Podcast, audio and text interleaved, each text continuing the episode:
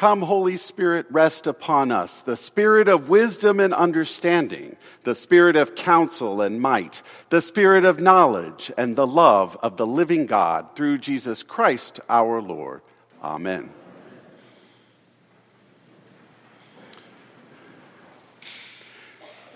Ever notice how the season between Thanksgiving and Christmas has movie studios releasing all sorts of new films? Every week a new blockbuster is released, presumably so they can be considered for Academy Awards. So what do classic films like Wuthering Heights, Cleopatra, and Dr. Zhivago have in common with more modern movies like Close Encounters of the Third Kind, Saving Private Ryan, and La La Land? Academy Awards for Best Picture? No, actually none of them won Best Picture. But all the films mentioned did win Academy Awards in the same category. They all won for cinematography. That rather vague category that many of us outside of movies don't really always understand. All of those films won for cinematography. To be effective at cinematography, you have to understand lenses. You have to understand how you tell a story through various lenses. Zoom lenses, close-up lenses, wide-angle lenses. Lenses have properties and attributes, and changing a lens changes an image dramatically. Every lens has something called a focal length, a number assigned to it in millimeters that tells us how much of the world it can see, a focal length. No one would film any movie with just one lens. It would make no sense. The picture we'd see would be flat and boring. The experience of immersing ourselves in the story would be dry and unappealing at best. Lenses make motion pictures come alive, and they give us new ways to see the world. They help us analyze life, and they give us perspective on each other's life stories in entirely new ways. Today, we're being asked to put on new lenses. We're called by the season and the ancient traditions of the church to put on the lens of Advent. So many times, I know I've heard them, I'm sure you've heard them, all these sermons about preaching about keeping awake during this season. And while that's a certainly common theme in our Bible readings right now, it might not always be as helpful as we often talk about. In this hyper-aware age of instant information, keeping awake is kind of what we do to an extreme degree. So something's getting lost in the interpretation. In another era, in the Middle Ages, in England, on this very night, the religious communities of monks and nuns, of brothers and sisters singing their night vespers, their night prayers, would have begun their prayers on the first Sunday of Advent with this chant: I look from afar, and lo, I see the power of God coming and a cloud covering the whole earth. Again, I look from afar, and lo, I see the power of God coming and a cloud covering the whole earth. An interesting lens to begin this Advent season.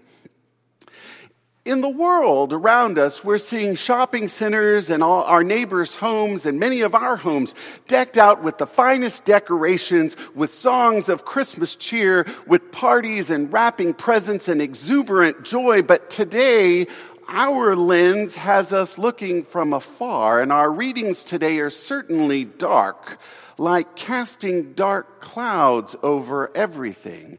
Dark enough to make us wonder, what is this Advent really all about?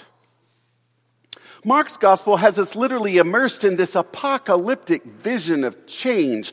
The winds are sweeping around God's creation. Heaven and earth are changing, passing away, with a stern warning to keep awake and to see what God is doing all around us, to see what God is doing in our world right here and right now. There's plenty of darkness everywhere right now. Not only seasonally are the days getting shorter, literally almost 2 to 3 minutes per day shorter every day, but the changes that we see, the very fast and drastic changes in our political world, with fights over taxes, with the firing of media personalities, with the witnessing this year of all these horrific natural disasters, with the threat of war, with the ongoing needs to advocate for the poor and for those and for refugees and for people that have no voice at all. We are indeed living in a world that at times seems very dark. And we scramble around looking for low light lenses to somehow find our way. At times, the changes and challenges are so much that many people simply want to give up. Hey, no thanks, I'm not going to participate. I'm just going to mind my own business. I don't want any part of this. But that's not what Jesus is teaching in today's gospel. Jesus is actually painting a picture of how the living God is with us through thick and thin.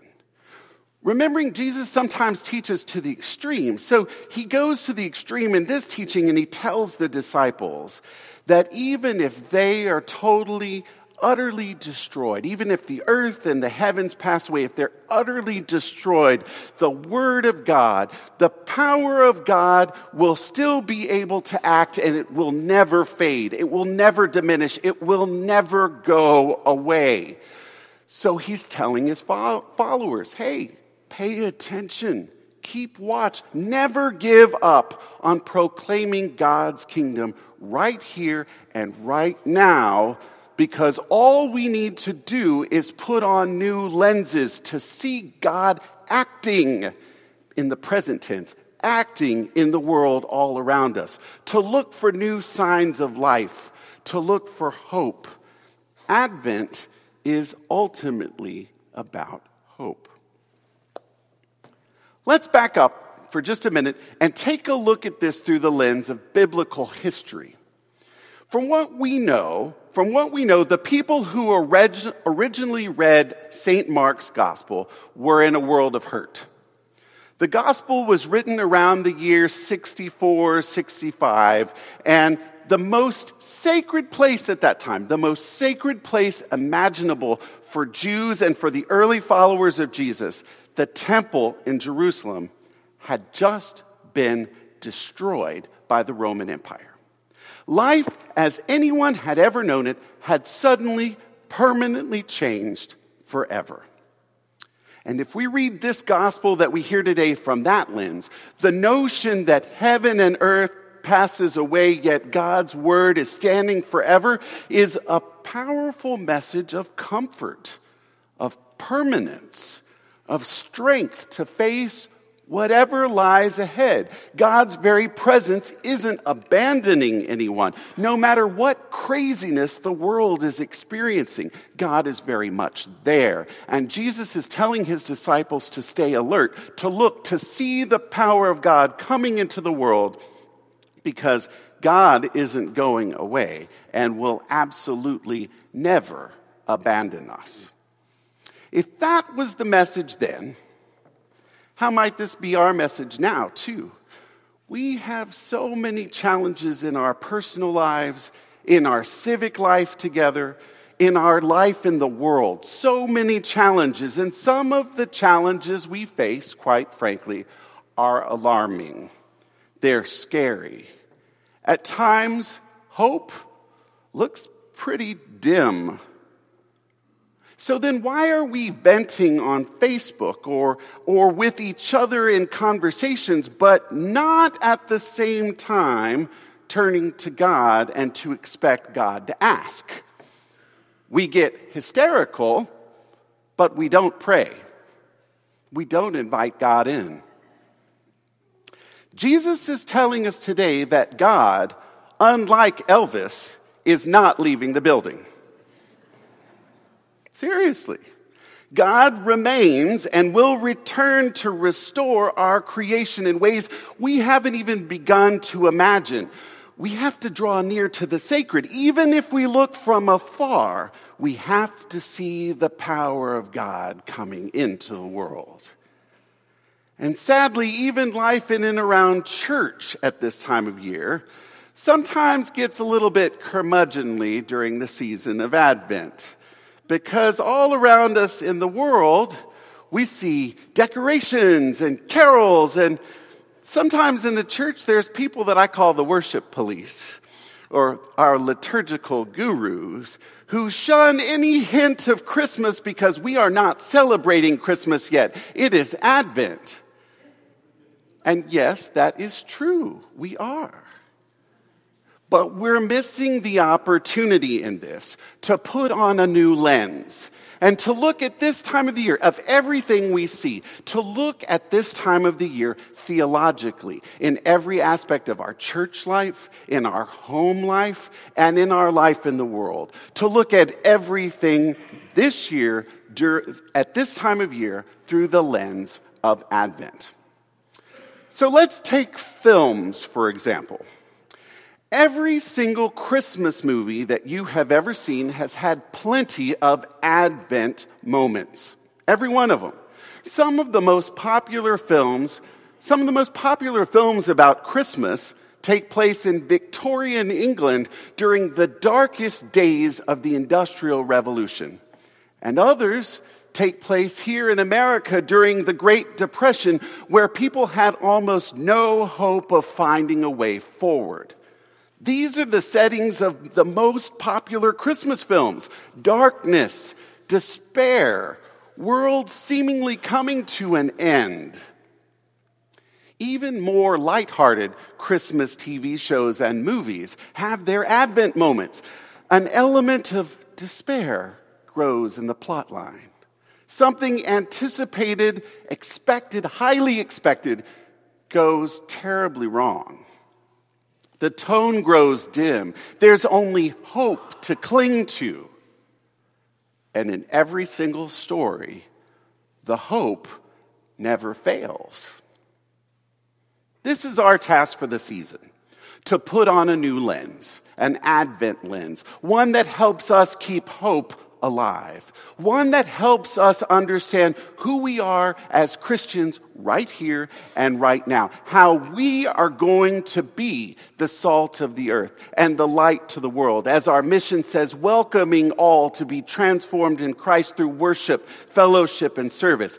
We are going to be the people that help give new lenses to others, to help others establish a new focal length, to help others realize how much more of the world they can see and see God acting in it, blessing in it, and ultimately calling it very good.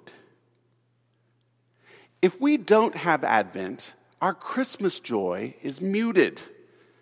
We have to have the lens of hope that Advent gives us, because otherwise the true joy of Christmas doesn't make sense. The experience would somehow become static or flat. It might even become boring. Jesus calls us today to keep awake and see, to see the power of God acting, even when the world seems dark, even when we can't find our way without seeking a low-light filter or some kind of new lens. The season of Advent asks us to look, to watch, and to see God at work now. So how are you letting the living God give you new lenses to see, to work, to invite God in, and to keep hope alive this Advent?